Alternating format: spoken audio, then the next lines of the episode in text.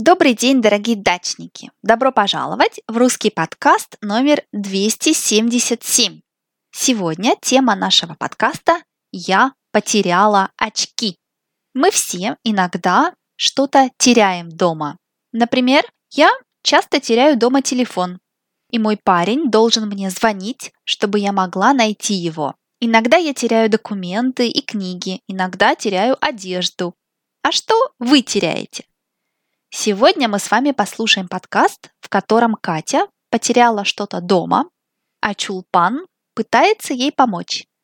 Давайте послушаем диалог первый раз медленно, затем посмотрим на новые слова, а потом повторим диалог еще раз быстрее.